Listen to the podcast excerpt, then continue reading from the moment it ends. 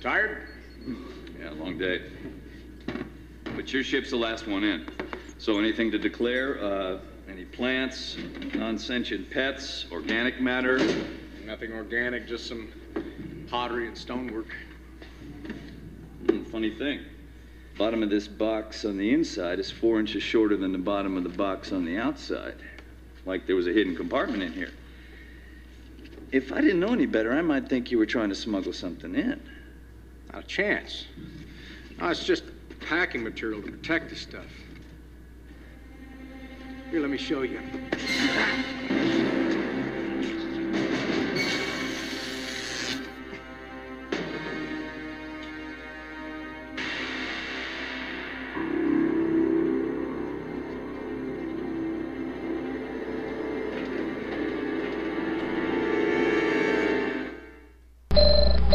You have transmissions holding.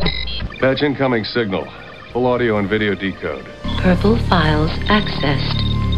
What you are about to see has never been shown to anyone outside the Great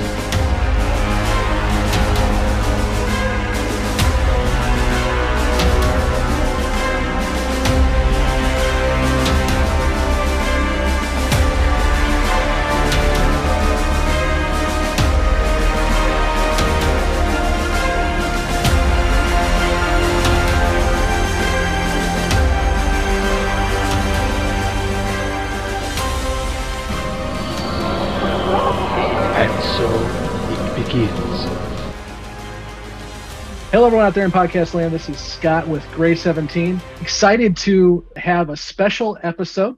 We reached out to a gentleman who is known to Babylon 5 community for multiple reasons, and he was very gracious enough to give us his time, and that is Mr. Marshall Teague. So we are excited to have you here to just talk about your experience with both your role with Babylon 5, but also as an actor who has been a very busy individual for many, many years. We'd love to hear more about that. So with me as well is Blake from the team, and we're going to be just chatting with you. So, sir, if you want to just give a little bit of introduction of yourself and kind of who you are and where you're coming from. My name is Marshall Teague. I've been around the acting world for about 44 years. I've been very blessed to have done a lot of shows over the years with some incredible people. I mean, absolutely incredible people. Everything from sci-fi to Westerns to cops to military, you name it. You know, comedy. They've thrown in a little comedy with Marshall every once in a while. So it's been a great 44 years. I have absolutely no complaints whatsoever. Yeah, you know, I was looking at your IMDb, and you. Obviously, you have a voice and a face that people would recognize, but just the amount of things that you have been in and the cultural pieces that you've taken part in, it's amazing. And, you know, I can kind of do a timeline of my my experiences with culture, both movie and TV, just by looking at what you've done. It's really amazing. We're here today to, first off, talk about Babylon 5, in a whole, but as I mentioned to you as we got started, we have a group of newbies who are watching the show for the first time, and the next episode we're going to be discussing is Infection, which is also where you joined the show for the first time. You know, I'm not sure that I've actually ever seen the entire episode. Really? I know that sounds strange, but, you know, when you do them or something, I think I went on to I was on a project when it came out and just missed it. You know, I just never saw it. But I remember it. I remember it very well. And, you know, when you get a chance to work with David McCallum, you know, that's pretty cool. The first thing I would love to hear from you is how you got casted for the role and your experience in making that episode. Well, I went in, you know, like everybody else. It's a new show. Just like everybody else, you go in, nobody, you know, you don't know what it is. It's a new show. It's a brand new show. It's sci-fi. It's out there. It's another universe. I mean, it's as opposed to Star Trek that traveled to different places. In the Babylon 5 world, we brought all the places together. It was probably, I mean, Joe Straczynski's, his mind works. He's out there in a great way. You know, his mind just works. It never stops. He never stops. But this was something that had been in his mind for a long time, because he is a sci-fi geek, if you remember. But he created this. We went in, and there really wasn't a lot of people going into it. I understand a lot of people got turned down because the first question they ask you, are you claustrophobic? That was the first question they ask. And a lot of people say, well, you know, I don't like. No, I said, are you claustrophobic? Because this is about to get really tight. And I went in for the interview, and they asked me this question. I says, well, no, I was a diver in the Navy. I'm not claustrophobic on anything. And they said, wonderful. I did a quick read of something, which there really wasn't a lot of dialogue, as you well know. I walked around, other than playing the character as a human, I turned into a bioweapon and pretty much wreak havoc across Babylon 5.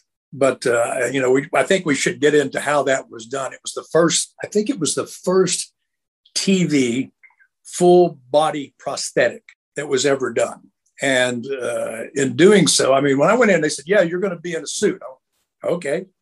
I've been in a lot of suits, so it doesn't bother me. So, well, this one's going to be a little different. We're going to cast your entire body, and you're only going to be able to breathe through two straws we're going to put in your nose. Okay. They didn't tell me that while after they covered me up with all this stuff, and I was in this vat, literally in this vat with two straws coming up through this material. They went to lunch. They left me completely encased in this. I think it was for 45 minutes I was in there. So I just finally fell asleep. I got bored. So I fell asleep, was just snoozing away when they finally came back in. They, first thing they said, oh, crap, he's still in there. Marshall, you okay? I said, what? Yeah, I'm fine, man. What? I said, it feels firm, so I think we're done. So, obviously they start the separation process. The boxes go down. There's a big gel block, and they cut it in half, and out pops Marshall with two straws still in his nose. And then they started forming this suit, this Acheron warrior. The suit weighed 72 pounds. Jeez. It took, 4.5 hours to get me into it. And once you get into it, you're not coming out of it till the end of the day. I lost 11, on the average, I lost 11 and a half pounds per day. My goodness. And how many days were you actually in the suit? 9 days. Wow. 9 days. I was walking around, they said, we're hearing water sloshing. I said, yes, you are. The boots that I'm in are full. You didn't have to go to the restroom because obviously you didn't hold on to anything. So I punched holes in the boots. And of course, all this water just started pouring out of the boots. And I didn't go to the bathroom in the suit. No, I didn't do that. Clear that up right now. I did not do that at any point. But they punched holes in it. And the next thing they know, the floor is covered with sweat, liquid. The internal temperature was 108 on an average day. And when you fought, the temperature went to about 115. That's the first couple of days, first 2 or 3 days, they didn't have a cool suit, to keep my temperature down. So basically, I just had to sit in there and roast for, 8 hours and drink a lot of fluids. And again, I will say, I did not go to the bathroom in that suit. It just all came out in sweat.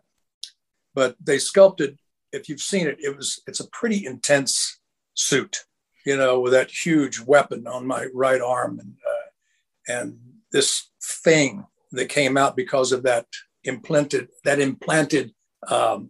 piece of that David McCallum stole, by the way, off the planet of Acheron, that implanted itself in my chest and created that thing. So that's just a little bit of how I got the roles, because I wasn't claustrophobic. And Joe kept coming in every once in a while we were shooting this, and he would walk up to me and he would get real close to it like this. He would look at me. Of course, my eyes were slits, they had these yellow films with slits in it.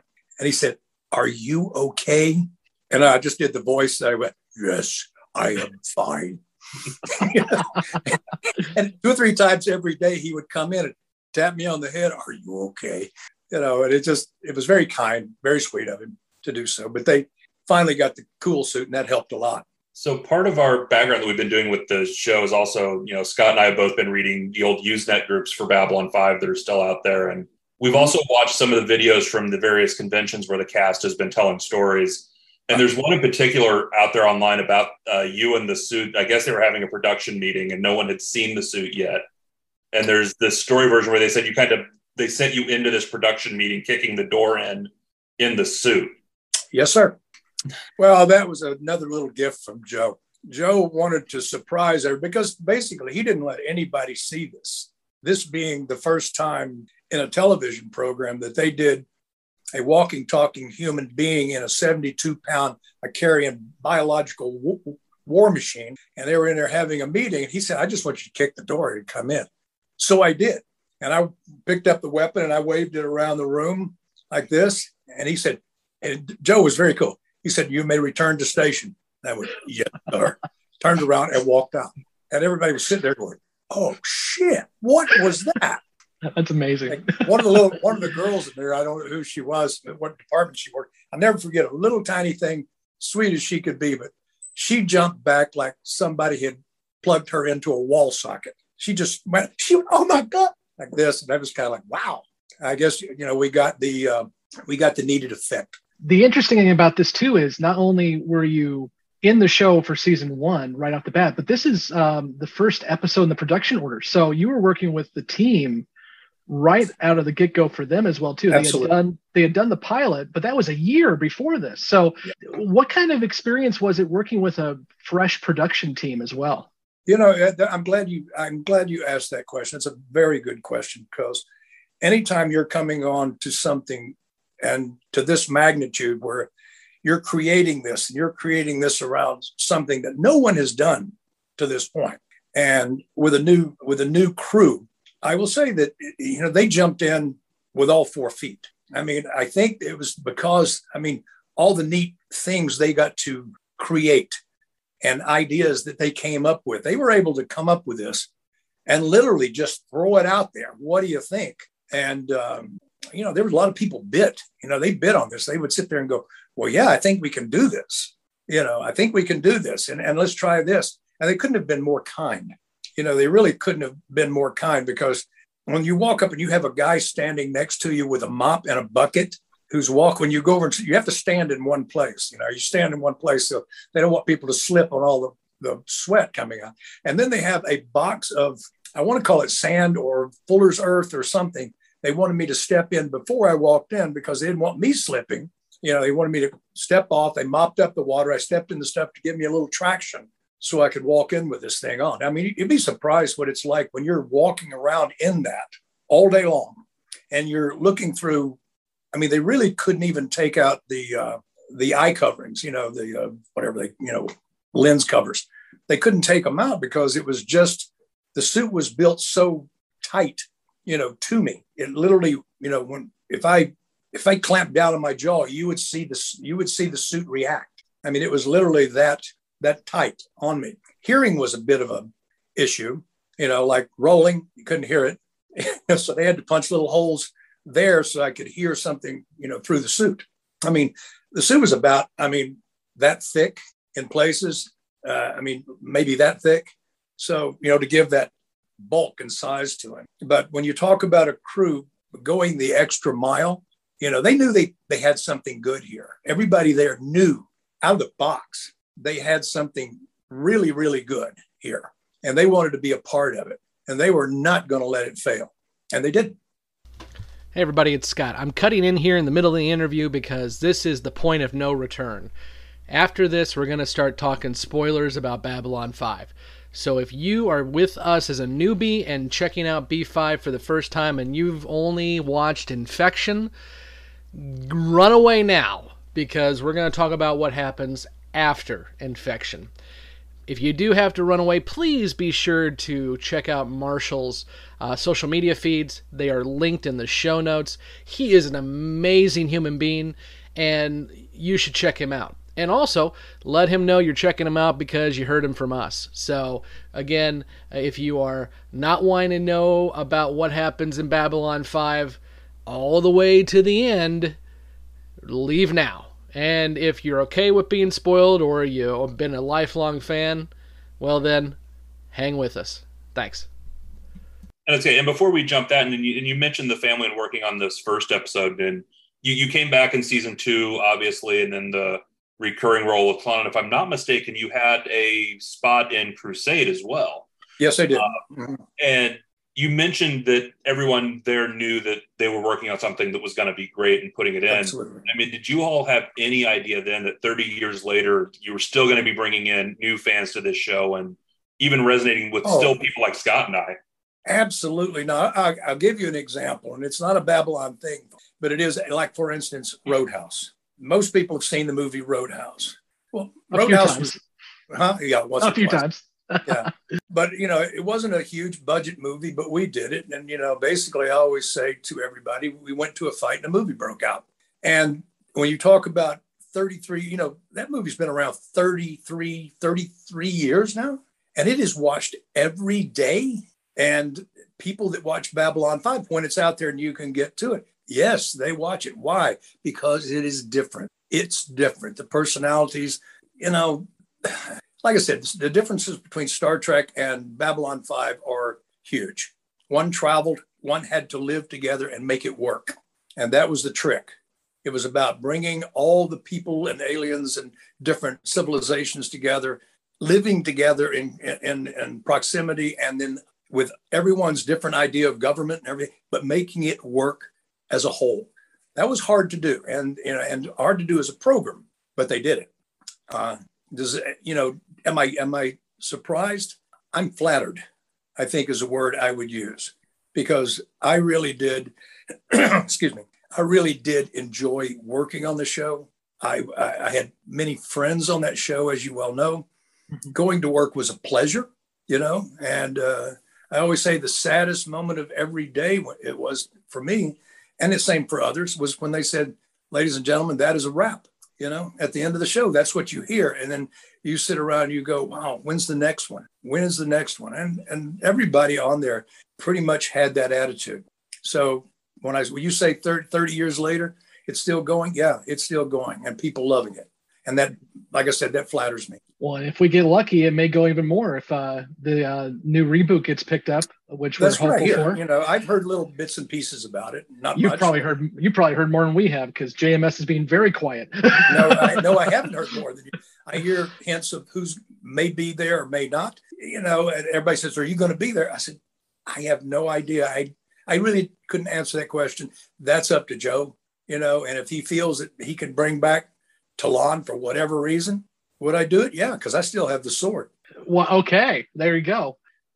You mentioned some of the folks you got to work with, and first off, let's talk a little bit about David McCallum. I'm one of my favorite films of all time is The Great Escape, and so just watched it. Awesome. So, love to hear a little bit about how he was working with him, and we can go from there too. Well, to start out with David McCallum, I will say right off the bat, he is a consummate perfectionist. Not unlike many others that worked on. He was very professional, very kind, giving man, always up for a conversation when, you know, something is slow on the set. If he doesn't have lines to work on, everybody was very respectful there. If they saw you were studying, nobody bothered you. They let you do your job. But if you weren't, you were hanging out. Yeah. You just, hey, David, I just want to, you know, tell, you know, I went to him. First thing I said was The Great Escape. And then I went with The Man from U.N.C.L.E. I said, I loved your character, Illya Kuryakin. And he went on and on about that character with Robert Vaughn and how they had all these neat toys they would give them to play with, you know, and they had a good time. But working with him was just a real pleasure. I mean, I walk on the set and all of a sudden I'm staring right at David McCallum, Illya Kuryakin. I'm sitting there eyeball to eyeball with this man. And he introduces himself. David, it's a pleasure. It's nice to meet you. And you're going, well, yeah, I mean, it's Marshall. It's great to meet you, man. So, you know, yeah, did I have a little of that little twinge of, wow, this is history I'm working with right here. Mm-hmm. Yeah, I did. And, of course, the other one I absolutely, and you've already mentioned him a little bit, is Andreas Katsulas. I would think I'm working with him, and unfortunately we lost him way too soon. But I'd love to hear your experiences with him and just anything you want to share about that as well. Well, it was a combination, you know, how it came, you know, Bruce Boxleitner and I have been friends for years before this. I mean, and being able to work with Bruce was a trip. But when I came on as Talon and was matched up with Andreas Katsulas, who is, again, I will say a consummate, professionally, I mean, trained actor. I mean, he's just brilliant, you know, in his works and his subtleties. You know, you hear it in his voice, his subtleties, the way he speaks, the way he emotes emotion sometimes is in the slightest infraction of a word. So working with him was, it was a dream. We came in, we would come into makeup, say 3:30 in the morning. He would come in for makeup. He and I both, we would sit outside. He would smoke his last cigarette before sitting down. And then they would start to put everything on. And we were still Marshall and Andreas until they put in the our eye coverings, which were red. And the second we did that, we were no longer Andreas and Marshall. You know, we were G'Kar and we were Talon. And our whole persona changed. And we never came out of that when we were working. We were always in that persona. Even when we went to eat, we would go together. Of course, I would stand behind him. I never stood in front of him. I stood in, and when we sat down to eat, I always allowed him to sit first, and then I would sit. And it was just something that became very natural to do. And everybody else noticed that. Everybody on the set noticed that. Even when we were working, it was always that hierarchy, but equal, you know, connection that went on there. So it was great. And the, you know, and as we left the show, you know, as we left the show, he left the show, and it was indicated that I was moving into his position. You know, I think the same as I have my sword in my hand, but you have yours and in your heart and in your mind. You know, little things like that make you remember a great person and great moments.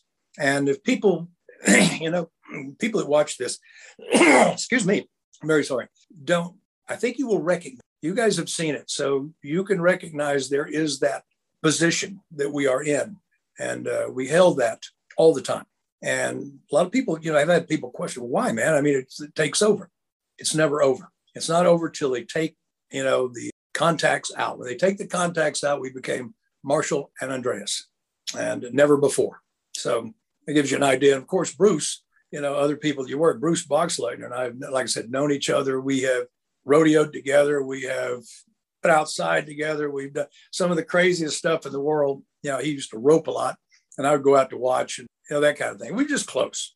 We were just close. And it, when it worked out and I got on the show, you know, and we had that sword fight, I think it was All Alone in the Night, I think it was, or Day in the Strife. I don't know which one, but we had the sword fight. And the guy said, we don't have any aluminum swords. I said, good. Who the heck wants to fight with an aluminum sword? And Bruce came up and said, if it was anybody else but Marshall, I would say, find me a rubber sword. I said, but Marshall is very well trained with a sword. So I'm not worried about it at all. So, you know, that's kind of a high compliment. But I've also been in martial arts my whole life. So I've studied a lot of weaponry, swords, and staff, that kind of thing, along with the rest. But the friendships you make on a show are what I wish people would make for real. I really do, because it's something you hold very dear and you don't take it lightly. You know, I've lost a lot of friends that I've worked with, and I miss them every single day of my life.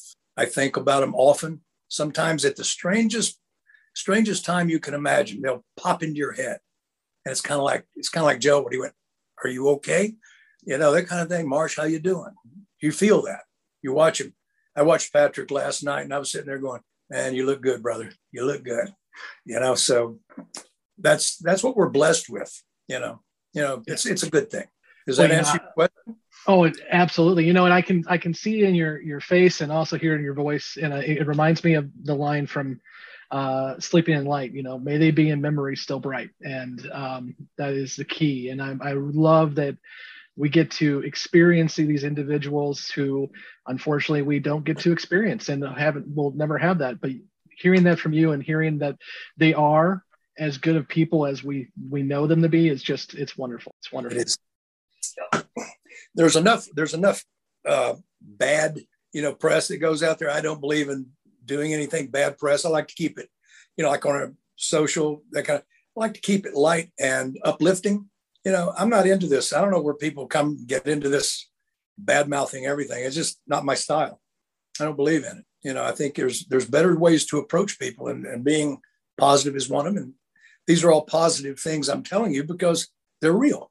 They happened. And I think especially with your perspective, because you were in one of the very first production episodes with Infection, and Also at the end of the series with season 5, I believe it's that scene in CNC where it's yourself. It's basically the next people that will be carrying forward if the series would have went on Babylon 5, because I think it was you, Veer, Lockwood, kind of standing as Delenn and Sheridan left the station. So just getting your perspectives on even the production. I mean, you mentioned the family side of it with the cast and the crew, but just how much that production kind of evolved and the closeness of that cast and crew and working. Are you asking me about the separation and going on, or are you asking about what it was like at the ending? What it was like at the ending. Oh, but I also want to hear about the other part too.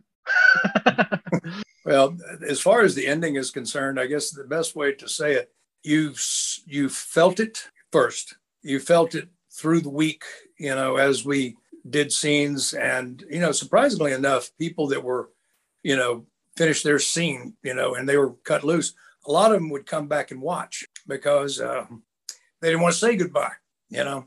Yeah, you know, people go, yeah, there's no more getting up early in the morning. Bull. That's crap. I don't, you know, because you know you're going to work, you know you're going to work with people you like, and they're putting it out there for you, and you're putting it out there for the people that are going to watch it. And you've developed this over the years. When it came down to the end, we knew it. And we, in many ways, we didn't want to admit it. But when the time came, you know, it was, there was no handshakes. There were hugs. You know, we didn't shake anybody's hand. We hugged them.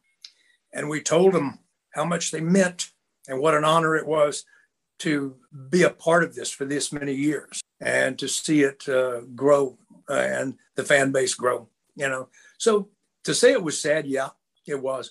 But at the same time, it was joyful because you were with people you cared about, you know. And it was kind of the same, but not really when you're going on to something new because, you know, you're, even though there were a few that you had worked with were moving on to it, this was a whole new perspective. So again, you start with an amazing crew and you're starting over. You're trying to pick it up at a spot and then move it forward in advance. So that's where that was to go.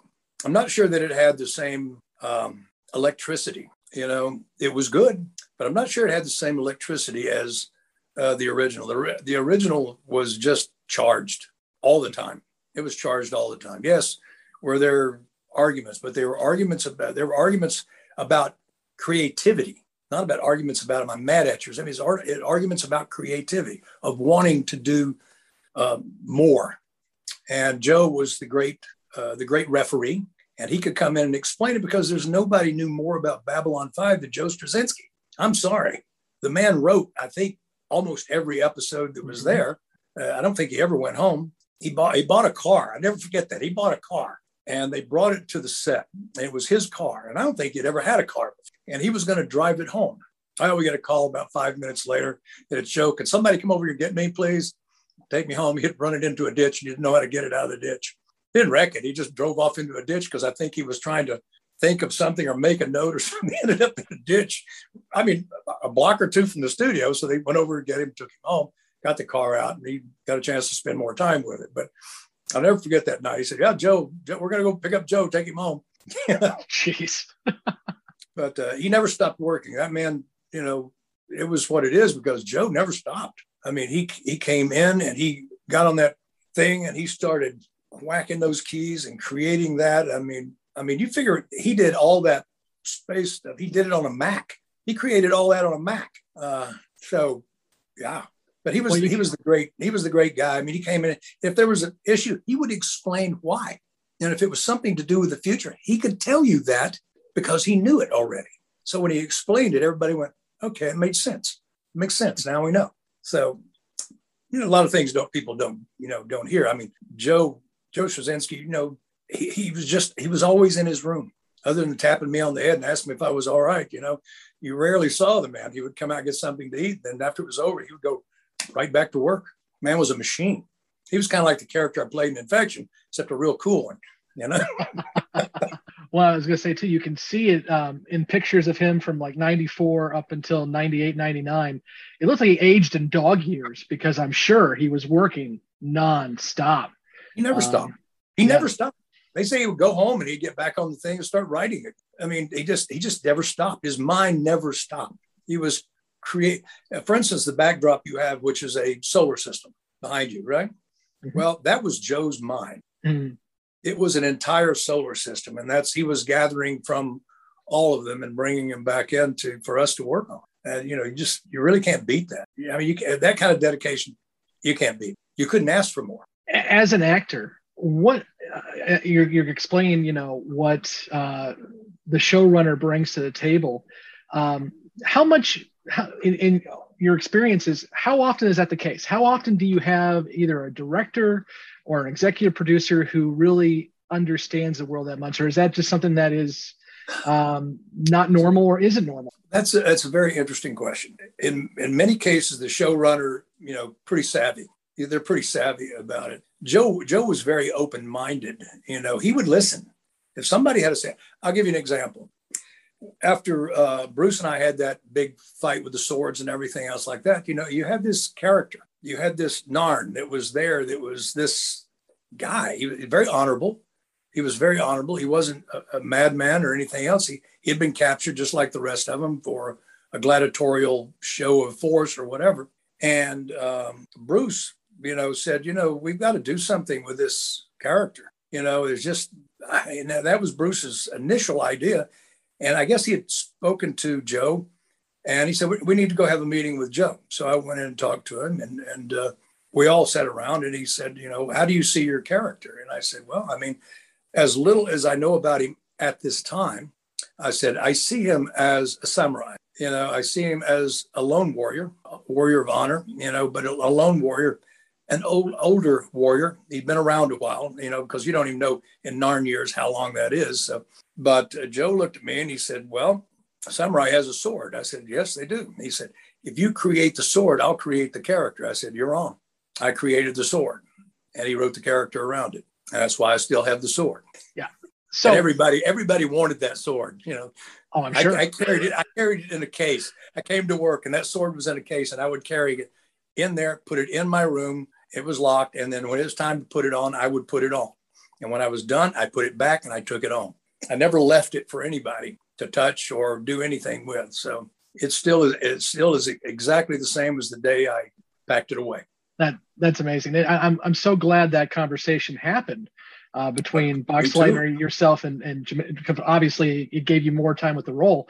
But, you know, personally with me, and I mentioned this to you when we were talking online, Talon is one of my favorite characters in the show. I know he's only on there for 5 or 6 episodes, but he brings so much to that role. You bring so much to that role, but also, as Blake mentioned, he kind of acts as that transitional character as well too. You've got the change in G'Kar throughout the process, and then at the end we have the new guard coming in with him being an ambassador. I love that character arc that you bring to it, and so it's amazing to hear how that started. That's great. That it really was, and I mean, Joe was very open to it. He liked that episode where we did that. You know, he said there was a connection. There was a connection anyway. There was a natural connection because Bruce and I were friends, and there was a natural connection there. And you know, and Bruce came and said, you know, this is kind of too good to let go. And he mentioned it to Joe, and he said, you know, yeah, okay, we can figure out what to do. We just have to figure out who he is.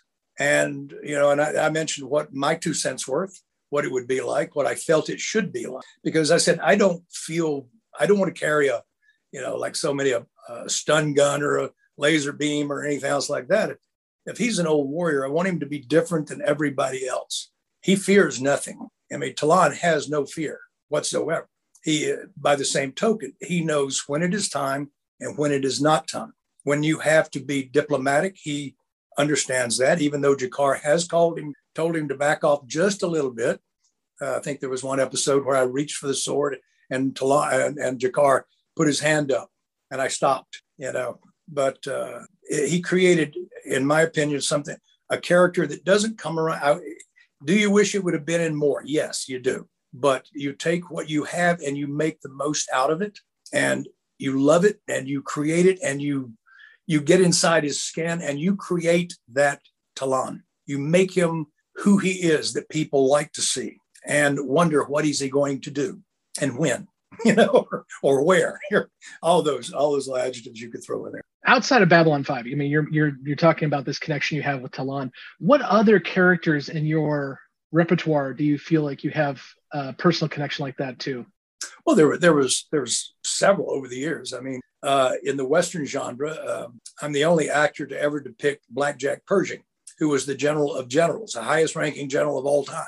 And how I end up being the only one to ever depict him on screen, I don't know, but that was in Rough Riders. So, you know, when you have to, you study the man, because when you're playing somebody that, a real person that did these things, you better bring his personality to the dance or something. You know, there's enough people out there that historians that'll, you know, they'll look up and say, oh, you blew it, man. You weren't this, you didn't do that. I never got any, you know, everybody that when I saw play the character said, you even looked like, you know, you even looked like Black Jack Pershing, and your personality was that. And, you know, and they come along. Don't get me wrong. I mean, you like to think that every time you do a character, whether it's good or bad, you know, Roadhouse, it was Jimmy Reno. There was no question who Jimmy Reno was. You know, you knew from the downbeat who Jimmy Reno was, and you take it whether you have a lot of dialogue or you don't. It's not the dialogue. Surprisingly enough, people will think that it's not. It's what you do here. It's what you do and what you create and the intensity or caring or whatever you have to depict. If it doesn't come through this, that means you're lying to the people out there. And, you know, I always like to refer to this one lesson that I got. And I got it from a wonderful lady who actually gave Clark Gable his screen test. I started working with her when she was 83 when I started working. And she had been the head of talent for MGM for 19 years, you know, and she was retired, you know, I'm retired. I started working with her, and she came up to me one day, and she had these little round glasses that were about that thick. And she looked up to me, and this little tiny person held up this hand. She says, a camera is a truth machine. You can't be playing the part of a dog and think cat, because meow comes across instead of bow wow. In other words, don't lie to the camera. So the camera will catch you. A camera will catch you in a lie faster than anything in the world. And if you don't believe it, no one else is either. So that I hope answers your question about that's creating a character. Absolutely. Thank you so much for that. And you're still in front of the camera to this day. So you've got a couple of things coming up. And I know we can't get into too much detail, but you've got a Netflix show coming up, and you've also got some films. You want to hit on those at all? Well, I have one film that's still waiting for it to come out. It's called Sins of a Mad Dog. Guess who the Mad Dog is? Me. It's a combination of six Confederate generals packed into one, but he's kind of a bad guy. But a show I just finished, which I really enjoyed. You know, I really enjoyed. It's going to be called Mo. It's going to be on Netflix. I can't go into great detail, but I played a character in it, and it was a very emotional role because the character I played had something to do with him being able to become a citizen of the United States. It was his story. This is his actual story. And he didn't know. He had written, you know, they had written the lines. He said, this is kind of how it went down in court and like this. And, you know, they put a couple of notations out there so that I could look at and play off of. And they said, Marshall, this is kind of, it's kind of an emotional thing. I said, guys, what you need to do is go back and roll the camera. And I said, how far it'll go, I can't tell you, but I can promise you it's going to go. And we did it, you know, a couple of times, a couple of different ways. When I finished the first one, Mo and all his family that was sitting down, you know, that I was talking, were all crying. They were just boo-hooing down like this. And I looked at it, you know, I was drying up too a little bit, but he came back and he said, you so hit a nerve. You know, I remember that judge, and you brought him right back into my head. Thank you. So, yeah, it was good. But it's called Mo. It's a comedy. They'll enjoy it. But I think it opens. I'm not in the first episode. I'm toward the end. But I think it starts around August 24th, I think. You know, I could be wrong. I've got a couple of projects that I'm working on. I've co-written two projects. One is a movie that we're working on right now, along with a series, which are you ready for this? It is a sci-fi, horror, fantasy, historical series. Now, try to put all that into one, but it is. That's got to be a pitch meeting and a half. That is. It's tough, you know, because you roll that out like that, and everybody's sitting there going, what'd he say? But they're projects we're working on right now. I'm working with my partner, my wife, and we're working on getting it out there. And, you know, we have good feelings toward it, good vibes. Blake, you got any other questions? I mean, I think one thing I would say, and Scott mentioned it when we started, is, you know, looking back, especially across your IMDb and just roles that even I remember you from. I mean, even you have got one of the iconic voices, and when you're in a scene and just your presence there, thinking through, you know, a role you had in DS9 and Voyager and other things that I've seen you in, just as, you know, I've watched sci-fi and gone through various shows and seasons. So just the work that you've contributed to shows that have been important to me, just, you know, thank you for your body of work as well. And for taking time to share these stories with us today. You are more than welcome. It's an honor. It's a real honor for me. And I thank you guys for breaking in the newbies on this. You know, I think they'll get attached as you guys have been attached. And I hope it goes on, it leads on and on and on. And I thank you for that. So Marshall, tell us where folks can find you. I know you got social media and that's where I found you. So where can we find you? Well, you can find me at Marshall R, middle initial R, Teague, at on Facebook and Twitter, Marshall R Teague, and you can find me and come on, have a chat, you know, talk. You can get a hold of me. You can find me. You know, and that's one of the things I'm really happy that we got a chance to talk, because it was really refreshing to have someone who has been in the business as long as you have and has done so much just reply and answer back. Social media is an amazing thing. So it was wonderful to get to chat with you. And hopefully let me say one thing. Yes. This is kind of important. You know, actors, you see actors and actresses dressed up and looking great and grand and everything else like that.